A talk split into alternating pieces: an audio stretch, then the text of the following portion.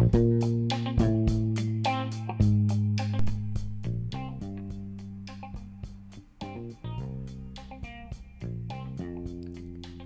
い皆さんこんばんは、えー、やっとね札幌に帰ってきました。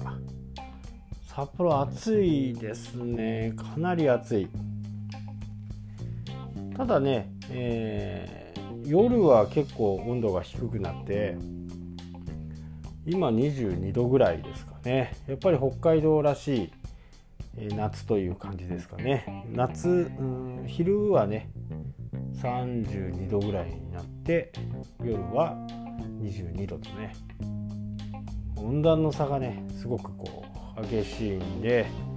まあ体調を崩す方もねいるかとは思いますけど。えっ、ー、とね昨日泊まったところがねなんか暑いせいでハエがね大量発生しているっていうことで、え僕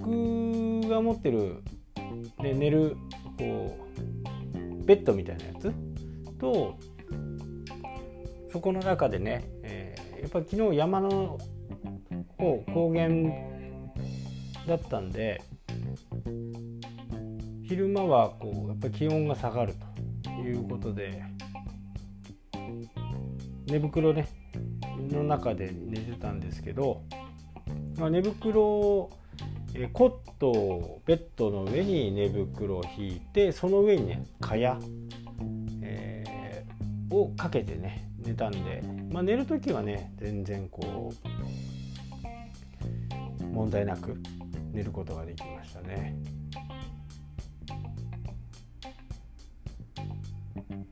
で今日の、えー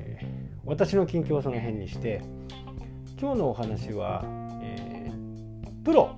と呼ばれる人アスリートとかはこう毎日ね、えー、うん音がうるさいですねすいませんプロというアスリートはね、まあ、毎日毎日練習してるわけですよね。6時間とか8時間とかね。一般的に普通の人がこう仕事をするぐらいの時間帯を体動かしたりするわけですけどいっぺんにね、えー、1日12時間とか15時間とかやってもまあその、成果っていうのかな、え、成長の過程はそれほどないというふうにね、え、言われていますがこれを毎日継続することでかなりのこう成長度が見込めると。ただし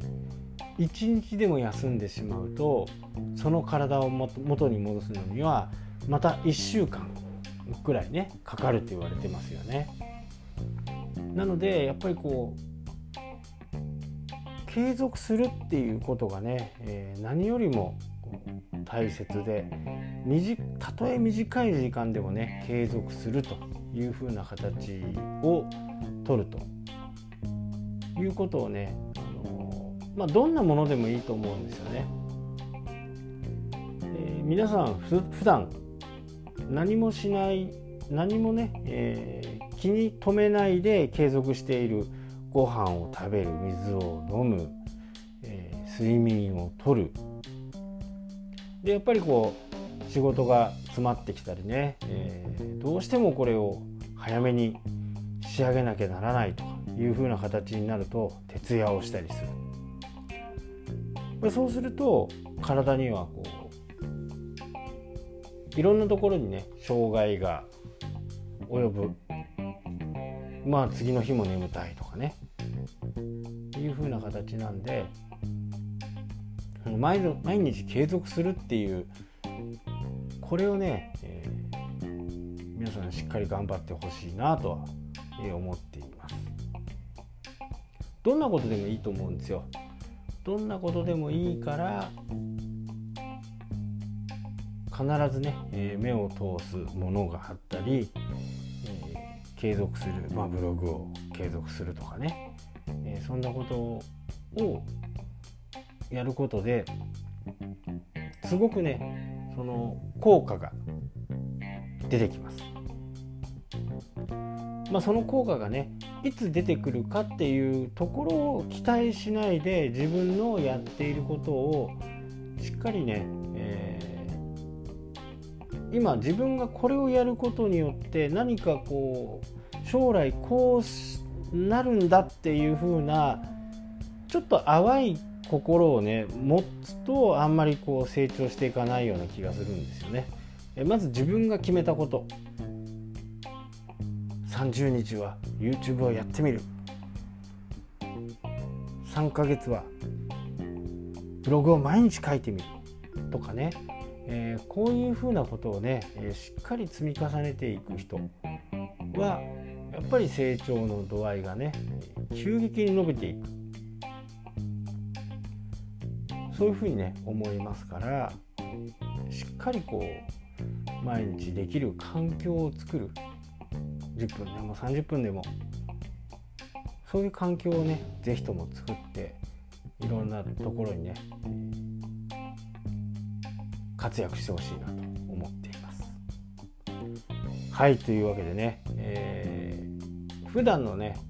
朝の放送になるのは火曜日からかな月曜日収録して火曜日、